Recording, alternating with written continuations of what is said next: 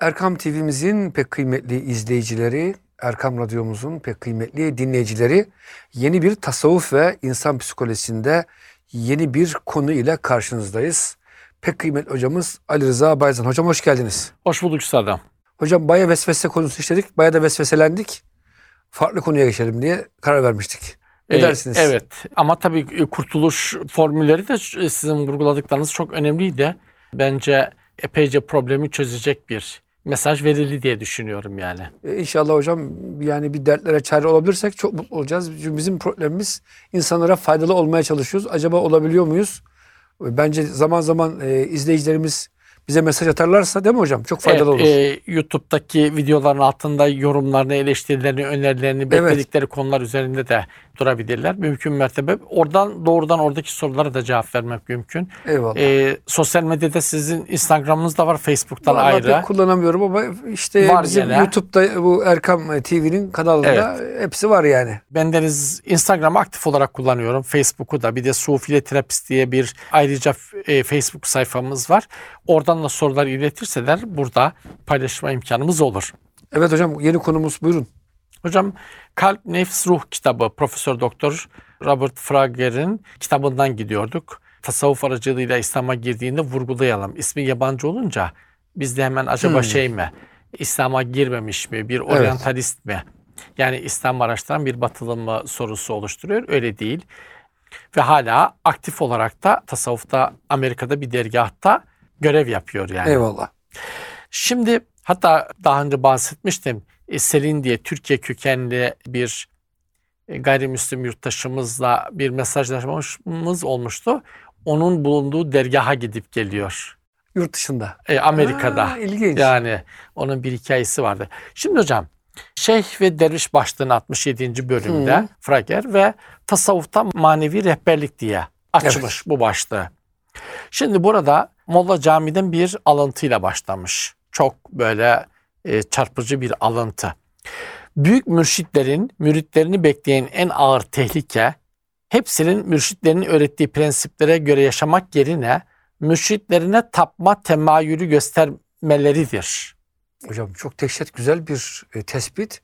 Yani böyle e, Evet. böyle marjinallikler böyle Allah'tan başkasına tapınma şeyleri Ya tasavvufta var mı yani? Olur hocam mu böyle şeyler? şöyle oluyor yani tapınmayı belki ileride şöyle açıklayabiliriz. Yani size bir insan kötü şeyler söylüyor.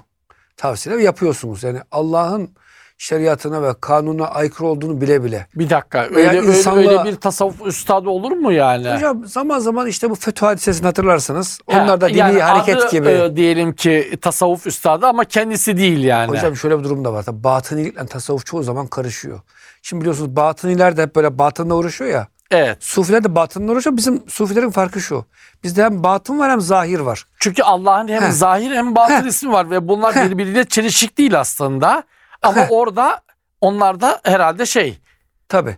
Hocam bazen de batıniler sufi kisvesiyle karışıyor Osmanlı toplumunda. Evet ama günümüzde Heh. tabii batinilerin dışında başka tevilci yollarla ya da marjinal yorumlarla çok uçuk kaçık hatta mesela Amerika'da Osho diye bir Hindu guru bakıyorsunuz tasavvuf maskesini de kullanabiliyor yani. Kullanıyor hocam ve kendine aşık ediyor müridanını Evet. ve onları istismar ediyor.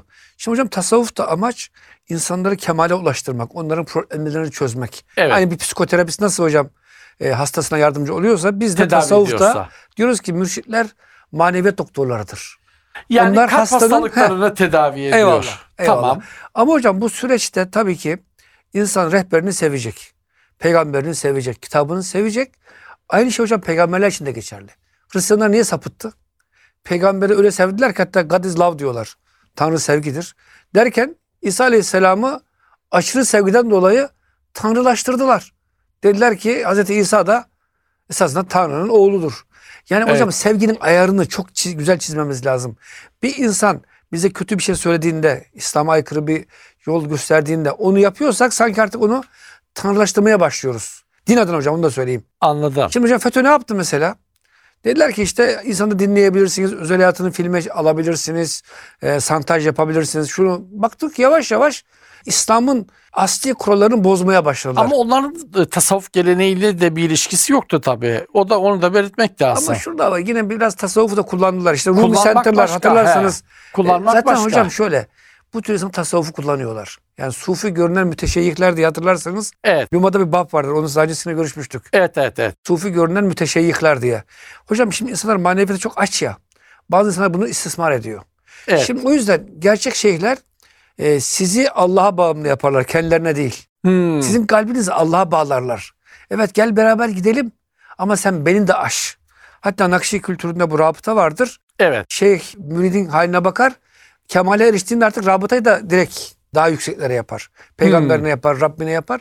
Şunu diyeceğim yani hocam esasında buna benzer bir hadise biliyorsunuz psikolojide de var.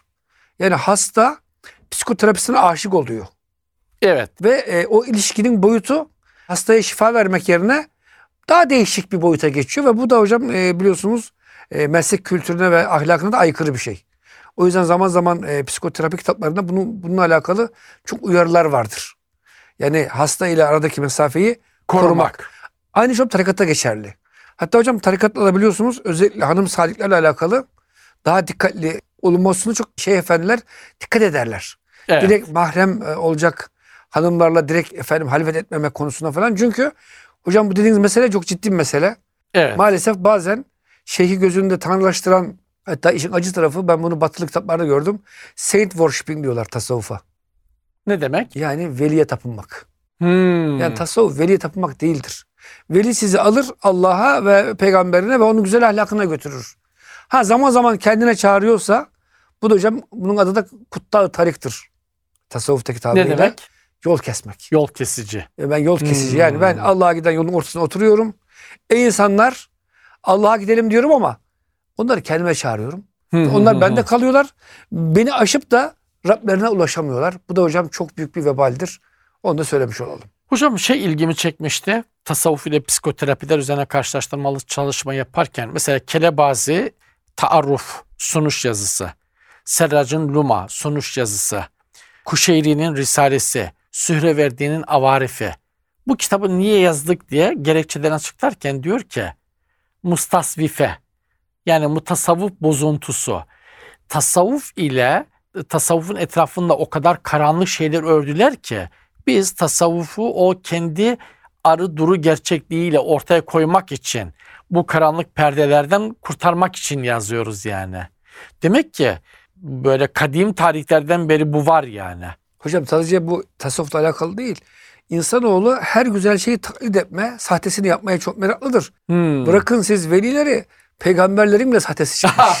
Doğru. Yalancı peygamberler çıkmış. Doğru. Ee, Doğru. Hala da çıkıyor. Çıkıyor hala. Evet. Evet. Hatta Mun tarikat biz diyoruz da onlara göre aslında yeni bir dindi yani. Evet. Ee, Güney Kore kökenli Amerika'da. Türkiye'de çok ilginç bazı ilahiyatçı profesörler bile ilişki halindeydi. Peşinden gittiler bir ara yani. Evet bir ara. Hocam Sülemi Ebu Abdurrahman Es-Sülemi vefat tarihi de bu arada 1021 yani. Bin sene önce Allah. Evet. Tasavvufun Rahmet ana eylesin. ilkeleri adıyla çevrilen kitabında diyor ki Sufi yolunda olduğunu iddia eden, kulluktan ve hizmetten geri duran, niyetini temizlemeyen, tasavvufun hakkını vermeyen, kendisinde olmayan bir şey iddia etmiştir. Maksadı insanları kandırıp tasavvufu bir geçim aracı olarak yapmak ve böylece onların sırtından geçinmektir. Tasavvuf ona lanet eder, şeytan ona yaklaşır, melekler ondan uzaklaşır, Allah ona gazap eder, hakiki tasavvuf erbabı onun düşmanı olur. Yani sanki şu anda böyle güncel bir şeyi okuyor gibiyim hocam. Yani günümüzdeki bu bazı sapkınlıkları anlatır gibi anlatıyor. Demek ki ta o zamanlarda bile Evet. e, bu durum var yani. Hocam buna bir mesnevi şerhinde okumuştum. Tayyuru şekil li eclil ekil. Yemek için şekil kılık değiştiren e, üçkağıtçılar diyor bir Hmm. mesnevi şarihi. E, o yüzden tabii Kılık hocam değiştirenler. yani işte sakal uzatmak çok bir haftalık bir iş. Evet. Yani bolca bir elbise giyip insanın önüne çıkıp bunu yapanlar var maalesef. Hocam belki bizim tasavvuf psikolojisinde işlememiz gereken bir diğer mesele de insanlarımızı bütün tehlikelerden korumak. Yani nasıl ki hocam maddi ilimlerde e, sapıtma durumu varsa manevi ilimlerde de sapıtma durumu var. O yüzden tasavvufta biz hocam silsilesi olan mürşitleri önemsiyoruz. Onların peşinden gidiliyor. Yoksa mürşidi olmayan, diploması olmayan psikoterapist düşünün şimdi. Evet. Yani keramet kendinden menkul. Nasıl bir psikoterapist olmazsa bir diploma istiyoruz. Bir, Evet. Değil mi hocam? Staj yapması gerekiyor bunların. Eğitimler on var. bin saat, neyse. Hatta hepsi bile her şeyi tedavi edemez. Sonuçta onların bile kendi aralarında uzmanlık alanları var yani. Ama diyelim ki yaşam koçu iken kalkıp işte psikoterapist olduğunu iddia edenler de olabiliyor. Veya sufi gözüküp de psikoterapistliğe soyunan tipler de çok Evet. hocam. Şu kadar dua yaparsan şu olur, bunu yaparsan bu olur. Gel bana bir de hocam bunların yük- yüksek ücretlerle şey yapıyorlar. Onu da söyleyeyim. Evet evet evet ben şimdi siz deyince bir tane örnek aklıma geldi. Seans ücreti e, şu anda herhalde 8 bin lirayı falan geçmiştir yani. Çok rahat tahmin ediyorum eski bir rakam vardı 900 liraydı. Yani şu anda 9 bin liradan aşağı olmaz yani. Fakat Hmm. ilginç hocam tek seans yapıyor mesela. Başka şans, Niye? yapmıyor. Çünkü Tek şansı var bir daha gelmiyor. hayır bir daha gelmez zaten. Böylece şey ilk seansın sonuçta kişisel karizmanın etkisiyle karşındaki insanı etkilersin. Ama şimdi 3-5 seans tasavvufu- olunca He, şimdi tasavvufun amacı kalbi hastalıkların tedavisidir. Diyelim ki bir insanın obsesif kompulsif bozuklukları vardır ya da panik atağı vardır. Bunlar için onun psikoterapiye gitmesi lazım. O başka bir sorundur yani. Ha şu tasavvuf diyelim ki psikolojik hastalıklar karşısında bir koruyucu hekimlik işlevi vardır. Psikoloji tedavi alan bir insan kalbini güçlendirerek tasavvuf eğitimle birlikte kalbini güçlendirerek psikolojisini de güçlendirebilir. Ama doğrudan o problemin çözümü paranoya, şizofreni, manik bipolar deniyor şimdi eskiden e, manik depresif deniyordu. Bütün bunlar için psikoterapiye gitmesi lazım yani. Çok doğru. Hocam ben bir farka değinmek istiyorum. Psikoterapistle şeyh arasındaki e, fark şudur. Şeyh dediği her şeyi önce kendisi yaşar. Haliyle örnek olur. Aslında hocam şeyhlik zor iş ya. Yani Evet. siz şimdi e, e, diyorsunuz ki dünyaya ehemmiyet verme diyorsunuz müride. Çünkü hocam kaygı ve stres neden oluyor bu hocam? Genelde rızık Evet. endişesinden, parayı çok sevmekten kaynaklanıyor. Her dediğini kendi yaşayacak. Psikoterapide hocam böyle bir şey var mı? Böyle bir şey yok tahmin ediyorum yani. Yani orada sınırlı olarak var tabii. Tasavvuftaki gibi e, biçimde değil. Eğitim sürecinden geçmek ile onu yaşamsal bir deneyim olarak içselleştirmek arasında önemli farklılıklar var. Bir de tabii ana temalar hakikaten birbirinden farklı. E, tasavvufta simya dediğimiz bir olay var. Kişiliğin dönüşümü söz konusu yani. Ben e, bir farklı şey e, şöyle ifade ediyorum. Psikoterapide gittiğiniz zaman yaşam tarzında bazı değişiklikler yaparsınız. Ama tasavvufta ise temelden dünya görüşünüz ve yaşam tarzınızın temeli değişir. Çünkü orada sizin varlığa bakışınız da değişiyor. Diyelim ki biz hemen maddeleri canlı ve cansız diye ayırırız değil mi hocam? Öyle. E ama tasavvufta Her şey e, canlı. Değil mi? Mesela bilinçli yerde ve gökte her ne var ise hepsi Allah'ı zikrediyor. Ya. Şimdi dışarıdan baktığımız zaman hakikaten çok katı bir madde. Ne demek? Taş gibi kavi yani. Ama diyelim ki siz ona elektron mikroskoplarla yaklaşıyorsunuz. O bir bakıyorsunuz ki hocam moleküller, bir bakıyorsunuz onların içinde atomlar, bir bakıyorsunuz atom içerisinde partiküller, subatomik partiküller, protondu, nötrondu, elektrondu vesaire ve bunlar cıvıl cıvıl. Yani hiçbir şey yerinde durmuyor. Bazen bana diyorlar niye yerinde duramıyorsun da yerinizde nasıl duracaksın yani? Her şey hareket halinde Ha, hocam. hareket yani.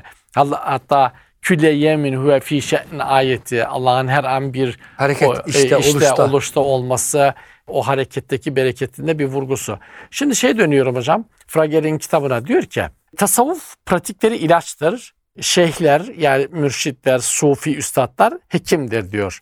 Hepimiz derviş ya da insan potansiyellerimize uygun olarak yaşayamadığımız ölçüde manen hastayız. Gerçek insan olmak için her halükarda Allah'ı hatırlamalı ve mevcudatta Allah adına hizmet etmeliyiz. Çok güzel. Hepimiz bu çoğumuz, e, büyük çoğunluğumuz bu idealden uzağız.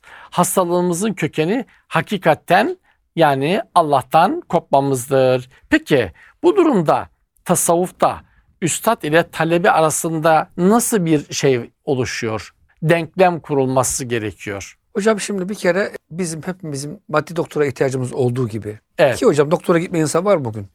Yani gözümüz için, kulağımız için, e, karnımız ağrıyor, dizimiz sızlıyor. Hemen doktora koşuyoruz. Evet. Ya bunu ben kendim terapi yaparım canım. Dizimi sararım, gözümü sararım derseniz gözümüzü de kaybedersiniz. Diziniz de kötürüm olur yerine göre. Yani nezle için gitmesin ama Tabii. Yani gripin bazı türler içinde gitmen gerekiyor mesela başlıyor. Önce, öncelikle hocam bugün yaşam koçu diyorlar, guru diyorlar değil mi? CEO diyorlar. Yani nasıl yaşarız, nasıl yeriz, nasıl otururuz, nasıl davranırız? Bunu bugün maalesef seküler olarak bayağı ilerledik. Halbuki bunu hocam tarih boyunca sufiler yapmışlar. Din adamları yani oturmasını, kalkmasını, insani ilişkileri, adaleti, sevgiyi. Hocam bir kere bunun ihtiyaç olduğunu kabul edelim. Oradan Ee, başlayalım şu-. Yalnız orada bir itiraz mı olacak? Buyurun. Yani din adamları deriz. Yani bütün din adamları bir tasavvuf üstadı mı yani? Genel Yok. hatlarıyla hocam şimdi Ramazan ayı geliyor mübarek Ramazan Evet. ayı. Camiye gideceğiz. Hoca efendi diyecek ki işte eşinize iyi davranın. Anne babanıza iyi davranın. Komşunuzu gözetin. Ama Bunlar şey, ilişki değil mi hocam? Hepsi bir ilişki boyutu. deyince çok daha özel bir şey değil mi? Sufilik hocam bu insani ilişkileri çok daha detaylı olarak inceliyor. Yani Evet. daha detaya giriyor. O yüzden hocam ben şimdi tıptan bahsettik yani hastalık ve ilaçtan Evet, bahsettik. Öncelikle hocam her birimizin manen bir desteğe ihtiyacı var. Yani zaman zaman hareketlerimizi dışarıdan birisi değerlendirecek. Diyecek ki Ali Rıza hocam şu şu hareketin çok güzel. Şunu şunu şöyle yapsa daha güzel olmaz mıydı? O yüzden hocam İmam Gazali çok güzel bir şey e, sıralama yapmış. Dört veya beş kişi sıralıyor hocam. Önce diyor mürşidi kamil lazım. İnsanın böyle best version of yourself hocam. Orada dediniz ya Evet. kemale ermesi, kendisinin Evet. en iyi versiyonu olması için hocam dışarıdan size birisinin destek çıkması lazım. Ben kendimce hocam şöyle düşünürüm. Ben Süleyman Derin. e, şöyle şöyle olsam çok iyi bir şeyle ulaşmış olurum. Ama dışarıdan gören birisi der ki yok sen daha fazlasını yapabilirsin. Evet. O yüzden hocam bir bu manevi rehberlik bir ihtiyaçtır. Bugün maalesef hocam biz bunu biraz unutur gibi olduk. Yani fizik hastalıkları çok ciddi alıyoruz. Manevi sıkıntılarımızı, depresyonumuzu, kaygımızı, stresimizi bunları ciddiye almıyoruz. Ya kendi kendine geçer sabredeyim. Ve hocam hatırlarsanız vesvese demiştik geçen haftalarda. Evet. Bunlar bir süre sonra birike birike vesvese oluyor, kindarlık oluyor. Yani insan öfkesini hocam biriktirirse kindarlık oluşuyor. Evet. Halbuki bunu zamanında bir e, maneviyat doktoruyla konuşsak da öfkemizi boşaltsak, affetmeyi öğrensek, e, kaygılarımızı bir şekilde atabilsek, hocam daha kendimizin iyi versiyonu olacağız. O yüzden hocam ilk mesele bence burada herkesin bir e, manevi doktora ihtiyacı var. Hocam e, çok ilginç. Siz doktor benzetmesini yaptınız ama diyelim ki 1329'da vefat etmiş Abdurrezzak Kaşani. O da diyelim ki Tabibul Ervah. Ruhların doktoru. Ben de kalp doktoru dedim. Aynı şey hocam. Evet, Kalp ve yani. ruh aynı şey esasında. Yani bu benzetme çok eski zamandan beri yapılan Hocam bir oradan aldık. benzetme Ben yani. bunu kendim icat etmiş değilim. Haşa. Hocam bu bilgilerimizin hepsi e, çoğu daha doğrusu tasavvuf eserlerinde var zaten. Demek bunlar insanın kalplerini, kalp hastalıklarının tedavisini, bunlardan iyileşmeyi ve insanın simya yoluyla bir değişim ve dönüşüm sağlamasını öncülük eden şeyler oluyor.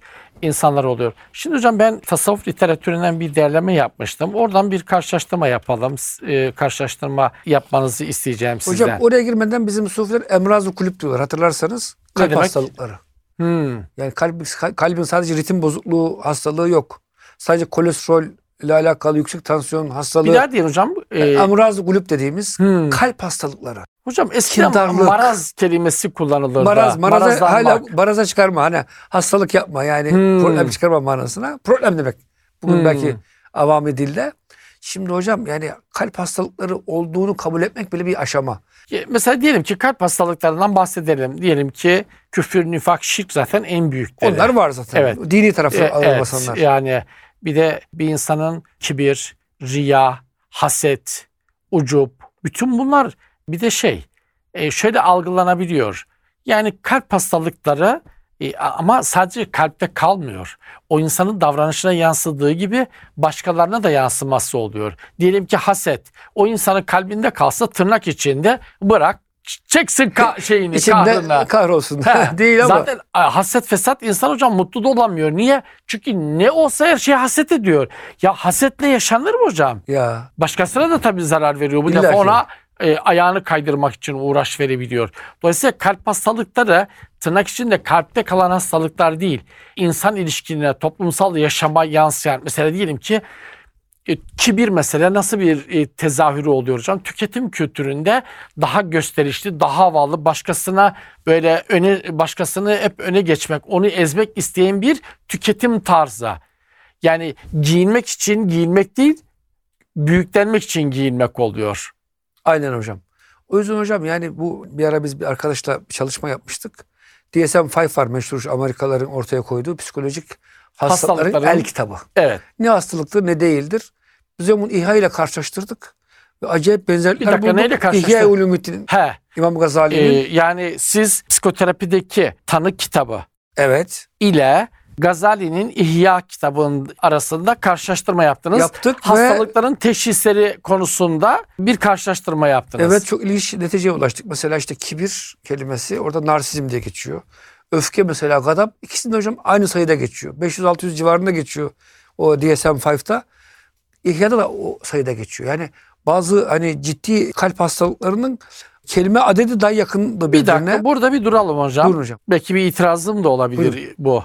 Yani o zaman psikoterapiler tanı kitabı ihya bu kadar tanı bağlamında örtüşüyorsa o zaman yani ikisi aynı şey mi? Değil hocam çünkü e, tasavvufun amacı insanı cennete koymak. Hem dünyada mutlu olması ama ondan çok daha önemlisi ahireti kazanması. Yani o zaman Psikoterapi şeyde ise sadece dünyaya bakıyor. Mesela hocam bu psikoterapi Evet. kitabında çok konuşmak, dedikodu yapmak gibi bir günah yok. DSM-5'ta dedikodu falan bunlar normal şeyler. Hmm. Dünyayı sevmek, çok para kazanma hırsını da hocam mesela hastalık olarak görmemiş. Esasında hocam bizim tasavvuf eserle çok daha derin. Çünkü hocam hani bir hadis-i şerif vardır. Bütün hastalıkların anası işte içkidir. Başka bir yerde dünya sevgisidir. Hocam dünyayı seven bir adamda kaygı ve stres oluyor. Acaba işimi kaybedecek? Ya kaybedersen Allah başka iş verir. Rahat olsana biraz. Aşırı stres oluyor hocam. O yüzden bence sufilik tabii farklı bakış açısı. Yani biz insanları dünyada mutlu olsunlar, yesinler, içsinler gibi bir derdimiz yok. Onları ahirete layık, Allah'a layık kul eylemek. evet. Böyle olunca bakış açımız farklı ama hocam örtüşen taraflarımız da var. Yani bir insan iyi kul olduğu zaman İslamiyet hocam biliyorsunuz fıtrat ile uyuşan bir din. Böyle olunca İslam'ın iyi dediği esasında psikolojik olarak da iyi bir şey. İslam'ın kötü dediği, dediği psikolojik olarak da kötü bir şey. Bir örnek vereceğim. evet. Mesela Hristiyanlık diyor ki evlenme. Ya bu psikolojiye aykırı. Bir insan bekar kalsa belli süre sonra değişik sapkınlıklara bu yol açar. Veya diyor ki Katolikler sakın boşanma. evet. İki insan mutsuz, asla geçinemiyorlar. Bunlar boşanmadığı zaman o evde fitne olmaz mı? Yani adam öldürme, cinayet, her Evet. türlü pislik olur. Böyle olunca İslamiyet psikolojiye çok uygun bir din. Akıl ve mantık ve e, tabi hak dini olduğu için Allah da bizi ben her zaman aklıma şu ayeti kerime gelir hocam. Estağfirullah. Ela ya'lem men halak. Hiç yaratan bilmez mi? Yani Evet. Allah bizim biyolojimizi, fizyolojimizi, psikolojimizi, her şeyimizi bizden daha iyi biliyor. O yüzden onun tavsiyeleri gerçekten de e, sufilerin e, hatta hayat felsefesiyle beraber bize aktarıldığında bizi bu dünyada mutlu eder. Esas tabii amaç da o değil. Diğer tarafta düşünüyor ama psikoterapiler biraz hocam şöyle de oluyor. Psikoterapilerin bir miv, mivheri yok. Yani bir merkezi yok. Bugün mesela diyelim ki 50 sene önce hastalık olan LGBT bugün bakıyorsun psikoterapilerin artık tanısı dışına çıkmış. Gayet normal hastalık falan Hastalık değil. kabul edilmiyor. Hatta fazilet haline geliyor.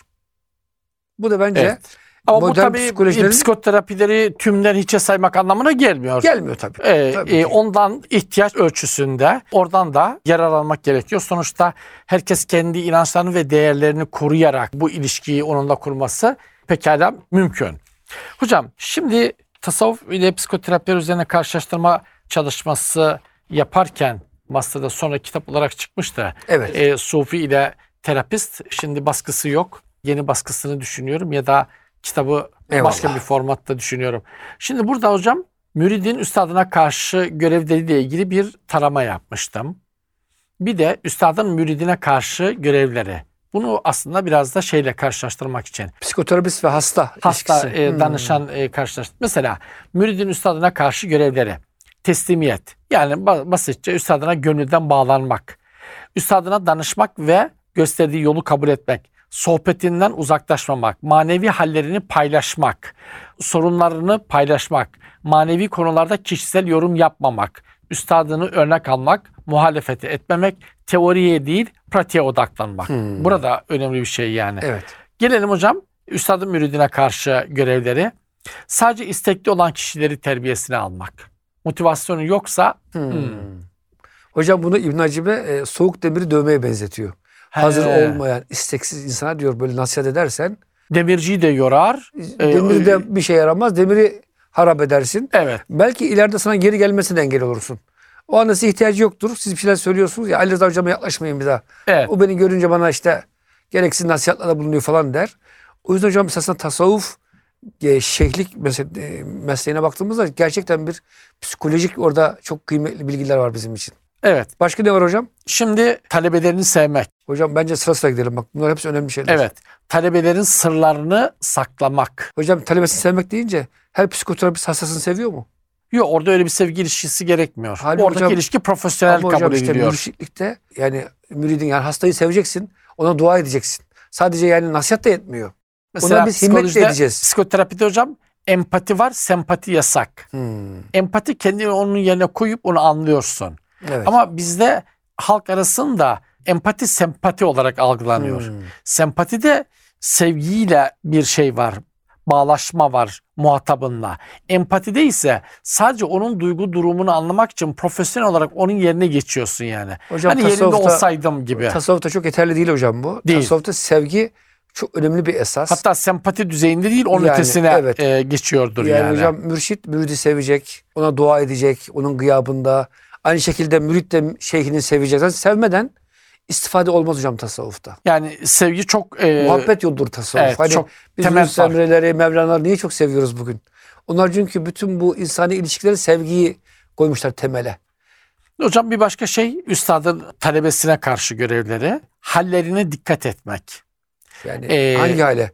Mürit mi dikkat edecek haline yoksa şey Yok mi? üstad talebelerinin hallerine, manevi Hmm. hallerine, gelgitlerine, karmaşaları, çatışmaları olur ya da yüksek manevi haller olabilir. Bunlara dikkat etmesi.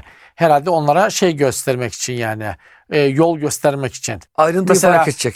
Diyelim ki bir zuhurat gördü diye hocam uçup kaçan insanlar olabiliyor. Onu Nefsim- uçurmayacak. He, mesela nefsi mülhime makamındaki keşif ve ilhamlar nedeniyle bakıyorsunuz ki paranoid mistik hezeyanlarda bulunan insanlar çıkabiliyor ortaya yani. Eyvallah. Onları hemen orada engel olacak değil mi hocam? Yani. Uçanı kaçanı yere indirecek yani. Evet. Şeyde denk gelmişti. Ulu Cami'nin avlusundayız. Trabzonlu bir arkadaş da var. Orada bir, birisi var. Ben, Meczup. ben İsa'yım diye. Evet. Hmm. Meczup mu? Meczup numarası mı yapıyor artık? ben İsa ben İsa'yım diye kendini tanıtıyor. İsa peygamberim yani. Arkadaş o uzat denildi. Ben İsa dedi. Ben de Musa dedi. Aa. Şimdi tımarhaneden Bakırköy Akıl Hastanesi'nden anlatılan bir hikayedir. Birisi İsa'yım iddiasında bulunmuş. Öbürleri de demiş iyi de ben öyle bir peygamber göndermedim ki. Bu da Tanrı olduğunu düşünüyor. Ha, o da Tanrı olduğunu düşünüyor. Doğru. Şimdi böyle düşünebilir bir insan ama onun yeri tımarhanenin Doğru. olması gerekiyor Doğru. yani. Talebelerine nezaketle davranmak. Başka çıkar sağlamamak. Hocam şu nezaket meselesini tekrar gündeme getirelim. Aslında bu insan ilişkiler çok önemli. Evet. Ama Allah dostları hocam daha bir nazik. Yani günahkara da merhamet gösteriyorlar. Yola gelsin. Yani kanadı kırık bir kuş gözüyle bakıyorlar. Bu tür hastalıklı insanlara. Ve hocam sırt dönmüyorlar. Belki bizim sufilerin diğer ilim dallarından farkı herkese karşı merhamet ve sevgiyi eksik etmemek. Evet. Ve dürüst olmak dediniz değil mi hocam? Evet tabii doğal olarak e, o da var. Hocam buradan gösterişten kaçınmak ve işaret diliyle konuşmak. Yani kırmadan, dökmeden. Hocam işaretiyle Ee, konuşmak psikolojide yok onu söyleyeyim. Bu biraz tasavvufun belki özel bir durumu. Yani direkt e, mürid her zaman açık açık her şey söylenmiyor. İşaretle konuşuluyor ki hani yapmasa kalbi kırılmasın veya aramız açılmasın. Yani Evet. işaretle konuşmak ama psikoloji tahmin ediyorum hocam açık ve net söylemek gerekiyor değil mi? Şunu yap, şunu yapma gibi. Evet, evet orada çok fazlasıyla açık e, sözlülük önem taşıyor. Hocam burada tasavvuftaki bu ilişkiyi bazı yeni kavramlarla karşılaştırmalı olarak ele alanlar var. E, bu programda yetiştiremeyeceğiz ama ben başlık olarak söyleyeyim. Bir tanesi mesela Michela Özelsel diye Almanyalı bir psikoterapist. Müslüman da kendisi Ee, evet, e, Müslüman olmuştu. Hatta ben onun 40 gün çile çektiği dergahı da e, ziyaret etmiştim. Hmm, çok güzel. Ee, Bedevi tekkesi hocam. Hmm, İlginç. Bedevi tekkesi orada 40 gün çilesini çıkartmıştı ve e, halvette 40 gün diye oradan hareketle şey yazmıştı. Kitabını yazdı evet. Kitabını yazmıştı. O mesela hocam şey, Sheldrake diye bir şey var, biyolog var. Onun morfik rezonans varsayımı kitabı var. Bu mesela şunu söylüyor. Bu arada başka araştırmalar da var bu konuda. Bir arada teşvik mesainiz çok olan insanlar arasında hocam sadece konuşarak, sadece duygu ifadeleriyle, sadece beden diliyle değil, doğrudan beyin frekansları aracılığıyla da bir etkileşim olmaya başlıyor. Hocam biz buna hal transferi diyoruz Hmm, tasavvufta. Yani bu çok önemli Sizin bir şey. e, sevginiz bana yansıyor. Ben insanı sevmeye başlıyorum. Sizin huzur haliniz, stresten kaygıdan uzak haliniz bana yansıyor. Ben hocam bunu İbn Acibe diye bir zat da var.